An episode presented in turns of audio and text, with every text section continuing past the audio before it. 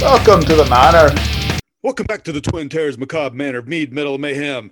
I am James, introducing it finally again. I'm Jody, who was not expecting James to just start talking. Nobody expects. Wait, no, everybody expects James to just start talking. Never mind. Ah, yes. But to quote Eddie Murphy, nobody knows what the hell James talking about. Who cares? We're getting paid. no, Are wait, we? no, we're not. uh, so, uh, uh, are you uh, you drinking anything this episode? I am. Uh, it's it's fairly low, you know, alcohol. It's a four point six. Uh, Coca, uh, co- Coca, co- Coca Cabana? No, wait, that was. Listen, listen, Barry. What Hofstadter? No, not that Barry. uh, a, a cocoa milk stout from Centerpoint Brewing that I picked up a little crowler of at Donuts and Dragons. that sounds good. Donuts and It- Dragons sounds good. Oh yeah. I am for the first time in a month and a half Woo!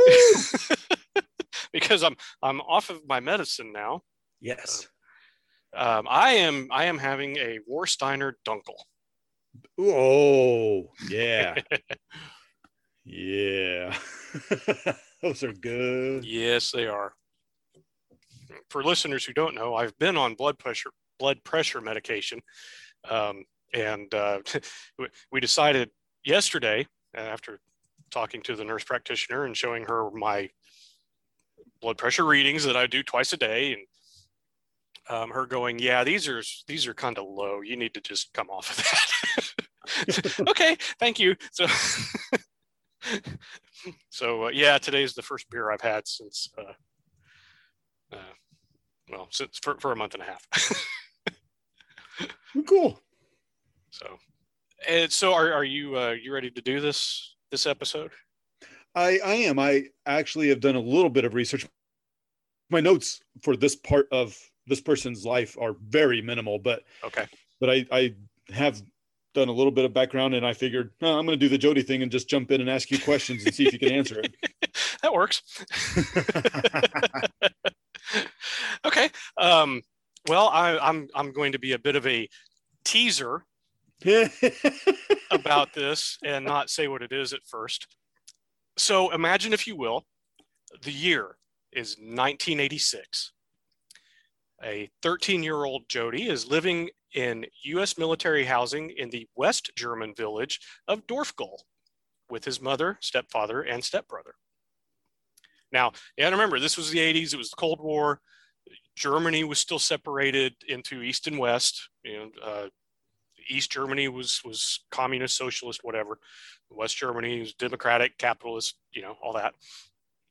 His stepfather is the lieutenant colonel in charge of the dental clinic at the nearby U.S. Army installation at Kirch-Göns, commonly referred to by its initials KG or its nickname, The Rock.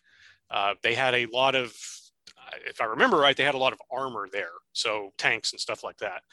Um, that installation is no longer there. It's now like a warehouse or factory facility. I mean, it's they, they completely cleaned out all the U.S. military buildings. Wow. All right. um, I, I've looked it up on Google Earth and stuff. So, uh, yeah, I, I'm like I've been there. Now, what was really cool was right across the road from the main entrance to the the, the installation there at Kirch-Göns was the record store that I used to love to go into, and that's where I bought a lot of my Iron Maiden vinyl when I was in Germany. oh, nice. Is this the one that you were talking about during the Halloween episode? Yes, yeah, because I I would see the the Halloween albums in there and think, man, that looks really cool, and I just I was so focused on getting the Maiden stuff, I wasn't buying Halloween or any of the other bands that I'm kind of like, man, I wish I'd bought that one back then, but you know, I I was I was collecting Iron Maiden. Um, yeah, yeah. uh, nearby are the towns of Butzbach, home to a large U.S. military housing area, and the movie theater where Jody watched the heavy metal horror movie Trick or Treat. that we've discussed. Yeah, featured featured in one of our early Halloween episodes. Um, and Gießen, which was the largest installation in the area, um, and So- the uh, the location of the Department of Defense Dependents Middle and High Schools. So that's where all the American kids went to school, um, and that is where Jody will spend his eighth grade year. It is in the PX at Gießen that Jody will buy a cassette tape compilation album released by Columbia Records titled Metal Mania. Alas, the album is not, in fact, metal. While it does contain the Judas Priest anthem, You've Got Another Thing Coming, the rest of the album is either hard rock, featuring songs by Fastway. Check out our aforementioned Nice. Trick or Treat episode. Trick or treat, yeah.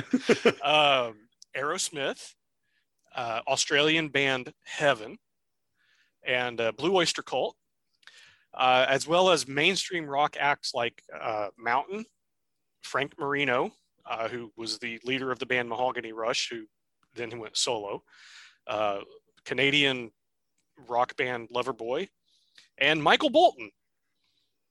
Yes, that Michael Bolton, uh, before he became an R&B artist. well, yeah, yeah. He was in a metal band ish. Uh, yeah, hard rock metal band with Bruce Kulick, who was later in Kiss, and who also had been with his brother Bob in, uh, oh crap, what was the name? Uh, Meatloaf's backing band, the Neverland Express. That was the band that Meatloaf toured with. Yeah, it's not the band that he recorded with because that was usually studio musicians, but it was Meatloaf's touring band, the Neverland Express. And if you if you go back and find the Saturday Night Live episode from uh, as was it 1978 or whatever, whenever Bat Out of Hell came out, the Neverland Express is Meatloaf's backing band on on the episode where Meatloaf was the musical guest. So Bob and Bruce Kulick are in the background. Nice. Um, lastly, uh, not the last song, but lastly, because I wanted to get to this last, there was a track called Shake the Devil by some guy named Tommy Bolin. Some guy. Some guy. just this just this guy, you know? yeah. Um, Jody was still learning about metal, so he was not an expert. But he knew this song was definitely not metal. there was a freaking saxophone on it. That's not metal. Jody hated this song and despised Tommy Bolin. Thomas Richard Bolin was born in Sioux City, Iowa on August 1st, 1951. oh, so is this our topic today? Yep. Okay then. I thought it was going to be about jazz saxophone. Nope. uh, he was born to Richard and Barbara Bolin. The family name was originally the Swedish name Eriksson, as uh, Richard Bolin's parents were from there. But uh, there were already a lot of Ericssons where they settled, so his father changed it to the German name Bolin. Uh, Barbara's family had immigrated from either Syria or Lebanon. I've seen both. Tommy's brother Johnny said Syria, but the Wikipedia article on Tommy Bolin says they were from Furzal. I, I'm guessing I'm pronouncing that right. Furzal, Lebanon, um, and that her father Abraham or, or Abe Joseph was a recording musician there. Ah, that would make some sense knowing how much he was on board with Tommy yeah. late, later on. Yeah. Um, although uh, neither of Tommy's parents were musicians. um, his younger brother, Johnny, who I just mentioned, and Rick, uh, also known as Pudge, uh, they, they also became musicians. Uh, Johnny became a drummer, and uh, Pudge would become a uh, guitarist and singer as well. Uh, there was another brother named Bobby who died at birth.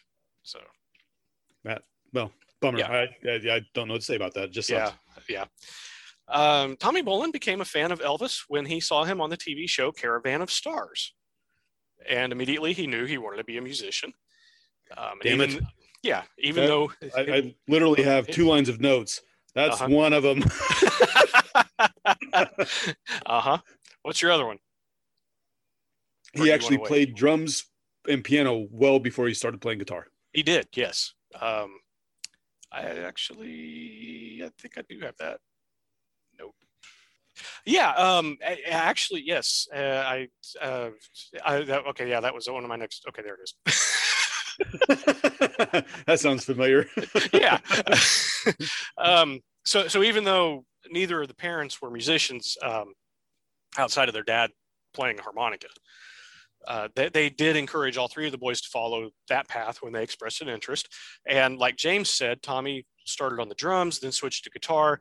Johnny, his younger brother, started on guitar, then switched to drums.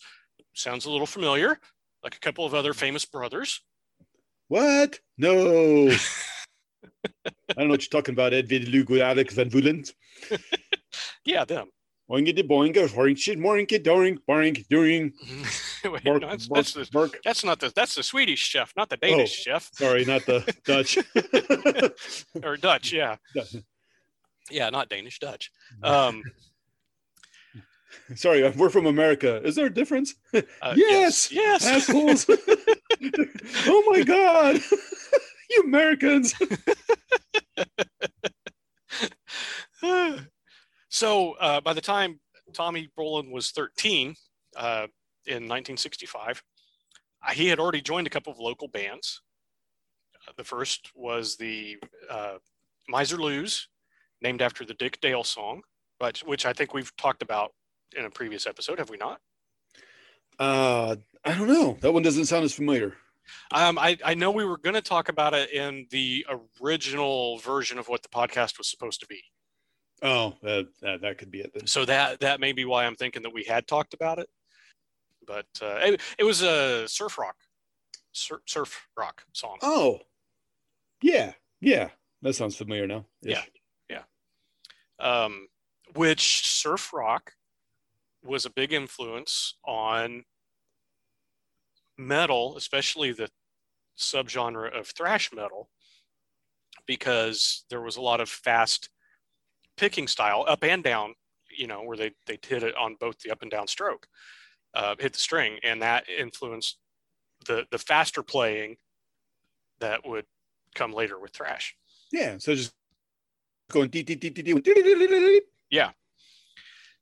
dee. Uh, so uh, after that, he was in a band called Denny and the Triumphs, which later became a band called A Patch of Blue, named after a Sidney Poitier film. Ah, nice. Never seen it, but Sidney Poitier is a kick-ass actor. Yeah, Uh, What was? yeah, I, I, yeah. I was trying to remember if he was still alive or not. But anyway, uh, they played a variety of styles: uh, R and B, pop, jazz, rock, and blues. He is, by the way. Okay, I, I was thinking he was. I hadn't. I couldn't remember. I thought he had he passed away. Nope, died. he's 94. No. Okay, there you go. Sorry. I, so the bass player with A Patch of Blue, he um, he at uh, one point when talking about Tommy said that uh, uh, his his name's George uh, Larvik. Uh, he said Tommy liked to play stuff with a non-standard beat. Okay, which will make sense as we go along. Yes, Um, yes, it will. yeah. Um, and uh, from that time period, Tommy kind of named Django Reinhardt, um, who, if we have not talked about, we yet we will in future episodes because he's had a big influence on a lot of uh, guitarists that we're going to talk about. Um, and Carl Perkins, oh, yeah, sweet. um, said that they were his two main influences at that time. Uh, but he also said he was influenced by just about everything he heard. And if you've if you've ever listened to Tommy Bolin, you will know that that is accurate because I have. We'll get into this, but Tommy played a variety of styles. Yeah, yeah, and, And- with a variety of musicians with those different styles. Yes, and he, you know, maybe wasn't the best at every style, but he played them all very well. And he was able to sort of maneuver. Uh, He could play one style within another genre Yes. and make it fit really well. Yeah. A Patch of Blue grew a large following in Sioux City, Iowa. Uh, so much so that local promoters would have them open up for acts like the Beach Boys and Herman's Hermits. Uh, but mostly they were just kind of playing teen dances and, and uh, stuff like that. While he was with A Patch of Blue, he Tommy Bolin goes on, gets involved with a band from South Dakota named Chateau. And these guys, you know, I mean, Tommy's 13, 14 years old at this time. So all the guys in A Patch of Blue were, you know, around that same age, maybe 15, whatever. Um, the guys in Chateau were all older. They were, and they were playing colleges. So Tommy starts to expand, goes out. He's he's playing with older people. He's playing to an older audience. And at 15, he winds up quitting school. Uh, have you heard this story before? Uh, well, I've heard a. Well, yeah, I, I, I don't know if I'll hear it the same way you're going to tell it, but yeah, actually, I listened to a, a podcast when I knew oh, okay. you wanted to do, talk about Tommy. They they mentioned it, but I I wouldn't be able to relate it at all. So okay, um, well, at at 15, Tommy quit school. Uh, the school apparently had a rule that boys had to have their hair cut above their shirt collar, uh, which I'm guessing is a button-up shirt, you know, with a starched collar that sticks up. The kind of shirt that I can't wear without feeling like I'm being choked. Which is okay sometimes, but not by a shirt. Right. Um, so after doing that to comply, the school then said he had to have it, his hair cut above his ears. And uh, according to his mother, that was not actually a rule. So it seems like they're kind of, you know, being trying, fuckers, being fuckers, trying to make an example of Tommy. And uh, so Tommy's response was, "Never. If you can't accept me, I can't accept you." And his parents backed him on this. That's yeah. The parents backing him was a, a pretty cool. Yeah, I I thought so. And you know, some of some of the, the people that Tommy knew, having played around, you know, Sioux City, Iowa, and up into South Dakota and stuff like that, um, some of these guys had, as they got older, they moved to Colorado, specifically Denver. And since he was basically being kicked out of school, he decided he's going to go to Denver with all these other musicians and try his luck there to, you know, pursue. Um, I, I, I typed peruse. How did I type peruse? pursue his career. it's the it's, what you transpose two letters. yeah. Um, so even though he's only 15, again, his parents are like, okay. well, his, his, his mom wasn't so much okay with it at first. Um, she actually, uh, being Catholic, asked some nuns to pray for him to stay in Sioux City, Iowa. Um, and instead, what the nuns said they would do is pray that it would be the right move. and that it would go well for him. So his mom was like, okay. And she, you know, agreed that he could go. Uh, it's tough for moms to give up any kid, let alone at 15. Uh, yeah. Now, you, now remember, this is, uh, let's see, he was born in 51. So this is like 1966. So, so he hitchhikes to Denver. Uh, so I have a question for you, and, and you can leave the center out, whatever you need to do. Okay. Where does the story of him finding the band when they're on the bus and saying, Hey, I want to be in your band, and they look at this little kid? Um, I don't is, know. Is that this band? Because that sounds um, like that was about the time he quit school. Well, there's there's I didn't see anything about a bus, but I've got a story that's kind of like that. Okay, so probably the okay. Yeah, yeah. Um, so anyway, yeah, like I said, he hitchhikes to Denver, and shortly after he gets to Denver, um, he meets a guy named Jeff Cook, um, who would go on to become a songwriting partner.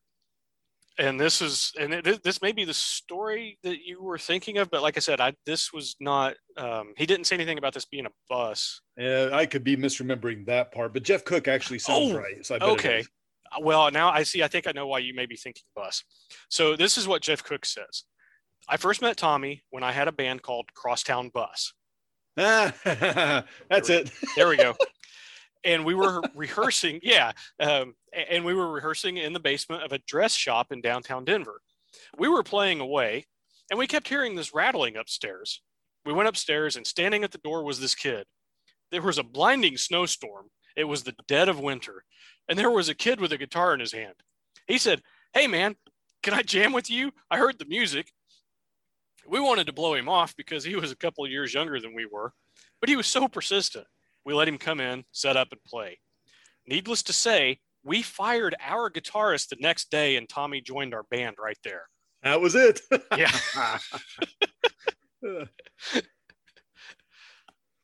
um, so he moves to Denver, uh, joins this band, Crosstown Bus, uh, meets Jeff Cook. He also meets this guy named Jeff Tesser uh, who would also go on to become a songwriting partner. And after Tommy kind of becomes part of the scene in Denver, uh, Tesser moves away to Boulder. So, Te- so Tommy starts to go to Boulder to hang out there and starts jamming with people in Boulder and becomes part of the scene there too. Um, and he just, at this point, you know, like I said, 15, going on 16 years old, he's making a name for himself all over Colorado. Yeah, I know those two cities aren't too far apart, but I can't imagine it would be super easy for kid that age to get back and forth at that, like in the 60s. Right. Um, well, I mean, and they said Aspen was another place that he kept going to And that's a little further away. Yeah. I, I mean, and, the, and you know, and here's the thing. All right, so here's here's the next step. He, as he meets more people and starts to make more connections, he gets invited to Cincinnati, Ohio, to play with a band called the Ginger People, and they were backing up blues guitarist Lonnie Mack while Lonnie was have you know doing some shows there in Cincinnati. So he goes to Cincinnati, joins the Ginger People. Uh, they back up Lonnie Mack. They start, you know, they, they, they play all over the region, Louisville, Kentucky, up into Michigan. Um, I imagine probably Indiana and over into Chicago in Illinois and, and, you know, places like that. This band, the Ginger People, though, they rehearsed in a basement, uh, in, in the basement of their drummer's parents' house. And uh, I'm not sure the details, but I think it was a car wreck or something. Their drummer died. And to give the parents a little bit of time to grieve, they stayed away from the house for about a week or so. And uh, when they went back to get their instruments, all the all the the drummers' parents had sold all their stuff. Oh shit! Yep. Uh, so Tommy decides he's going to hitchhike back to Sioux City, Iowa. Jesus. he gets as far as Junction City, Kansas, where he is arrested. They will not let him make a phone call. Uh, so he can't call his parents. The judge orders him to 30 days in jail. And I guess some of the cops there decided, or, you know, some, some of the jail staff decided, you know, he's this kid, he's like 16 he really doesn't belong in jail. Maybe we should let him out early. So then they let him call his parents, who uh, they send him a, a, a bus ticket. And the judge somehow finds out about this and he says, nope, he's got to get his hair cut first. Um, and, and this, I was a little fuzzy on this. I, could, I didn't quite understand if it was, if he gets his hair cut first, he can go early or if he doesn't get his haircut, he either has to fulfill the 30 days or I'm going to tack 30 days onto it. I wasn't sure on that. If it was either the full 30 or an extra 30. Um, so he got his haircut. You know, the, the, school couldn't make him do it, but the judge could. Well, yeah, yeah. it's a condition of release, uh, or he could have yeah. stayed in jail for the 30 days. Yeah. And uh, I, I mean, he, he, uh, he, he said, I just had my hair permed and they cut it so I looked like a poodle. and they they burned all his clothes. And and I'm, I'm guessing that I because they didn't really say what they arrested him on, but I'm guessing it was you know, vagrancy or something like that. No, back in the day, yeah, vagrancy yeah. if you didn't have a job. Yeah, yeah. I mean, like I said, enough. this is yeah. You know this is around 66, 67. You know, so uh, the hippie movement's just really getting started. Yeah, getting tired of all these hippies and beatniks. Yeah, so, um, so anyway, you know, he, he gets his haircut. They uh, let him get on the bus to go back to Sioux City uh, to stay with his family. Um, and he's there for two weeks and then he hitchhikes to Boulder, Colorado again. Sounds right. Mm-hmm. After returning to Colorado, he uh, he meets this girl named Karen Ulibarri. Um, he was 17 at this time, so let's see. So I'd put it around 68, right? Uh, she's 18. Uh, she's a clothing designer. Her and her, let's see, I think her dad owned a clothes a clothes shop or something. And um, so anyway, he meets Karen. They they start dating, uh, much to her father's consternation. yeah, yeah. um, and she starts designing clothes for him. And if you've ever seen pictures of Tommy, uh, you know, throughout the uh, throughout his professional career, he was pretty stylish for the time. Yeah. Yeah. Um, and uh, it's also around this time um, he starts putting uh, different color streaks in his hair. And uh, nobody's sure where he actually got that, um, but his friend Jeff Cook um, had actually gone to London for a while and came back, and he was starting to do that. And uh, I, it wasn't, I guess it wasn't too long after that that Tommy started doing the streaks too. So, and that kind of became a thing, not a big thing, but that kind of became a thing in the 70s. You'd see guys do that. Um, I think Joe Perry from Aerosmith did it. I know Paul Stanley did it for a bit. So yeah, that was just the thing. Yeah, that was just the thing. I'm not sure. That's this is going to be a short episode because it's actually where I was going to stop. wow. All right. Cool. yeah. Next so, episode, we'll we'll get into his his actual first recording band. So. So are you gonna are you gonna tell everybody how this is gonna fit in with past episodes, or are they gonna have to suffer? Um, yeah, they'll have to suffer.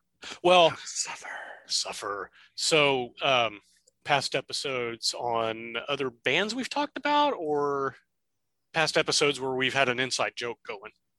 Well, both. I'll do the inside joke one. Okay.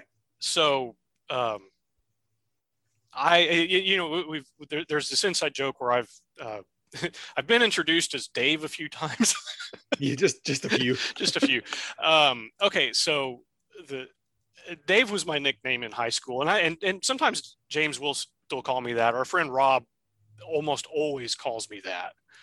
Um, and I there's a probably a couple other people that I don't see on a very very regular basis, but they also probably will still call me that when I see them.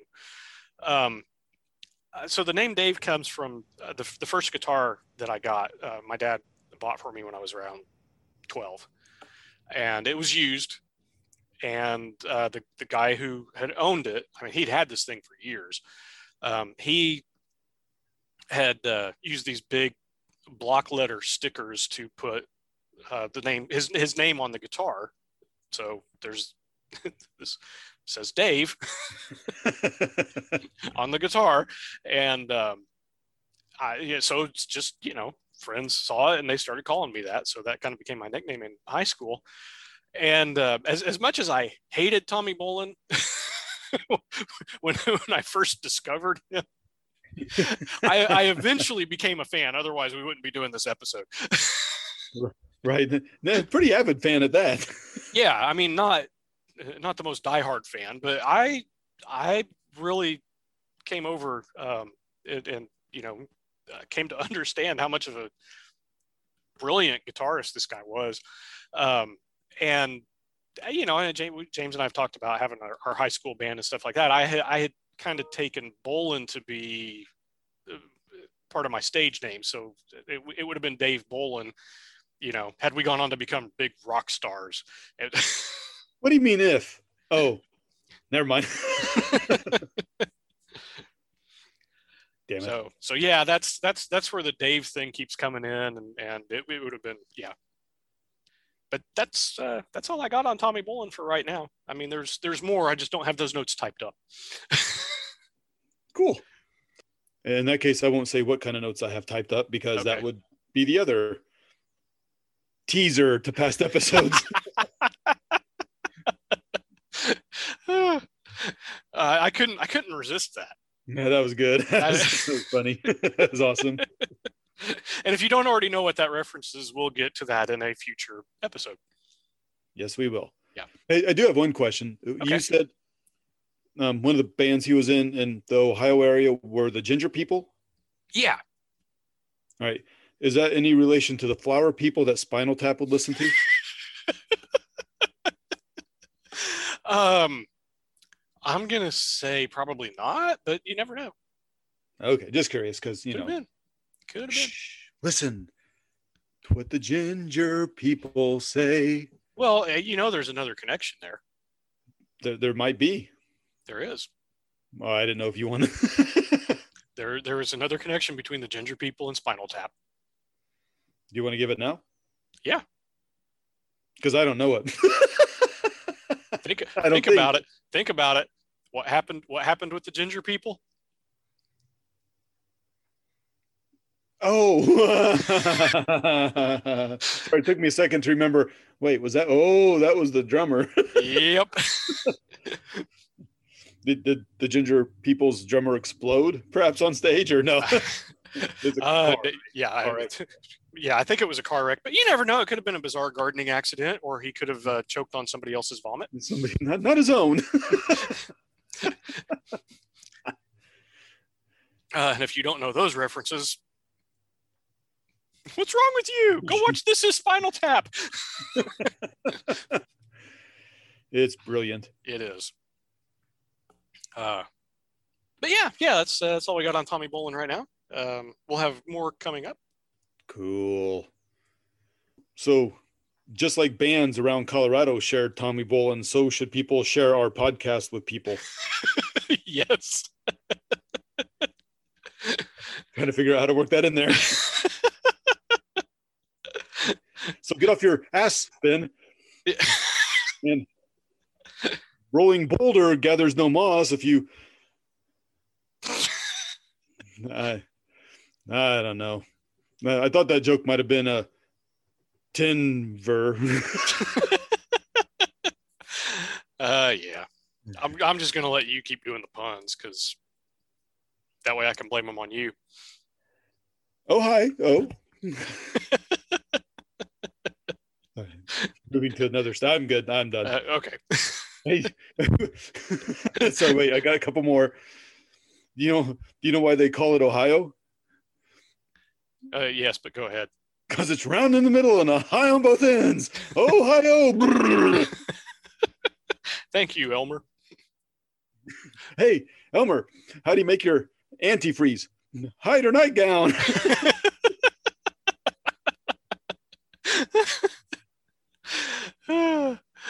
On that note, I'm James. I'm Jody. we'll talk to y'all later. Bye.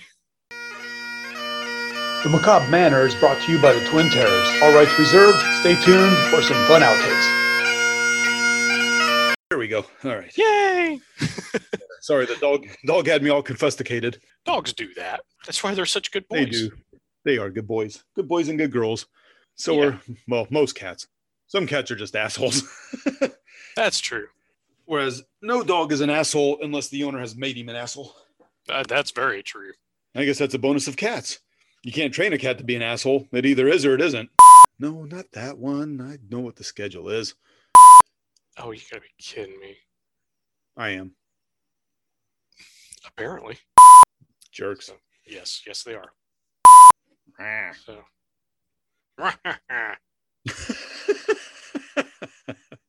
was that the penguin? What the, the hell was that? nope. Yeah, yeah. Yours is. Yeah. Yeah. Well, it didn't. I don't know. It didn't explode on top of the TV. So it's now four o'clock and time for the penguin on your TV to explode. How do you know he's going to do that?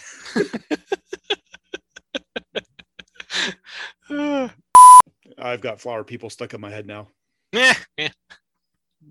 no, that was penguin esque. Ooh, snack. Yeah. If we're going to talk about pub stuff, I may go grab some Chex Mix. Ooh, I do. Yes. Okay, I know what I'm gonna go grab. And it's not down. myself. Don't touch those. I wish I could grab those.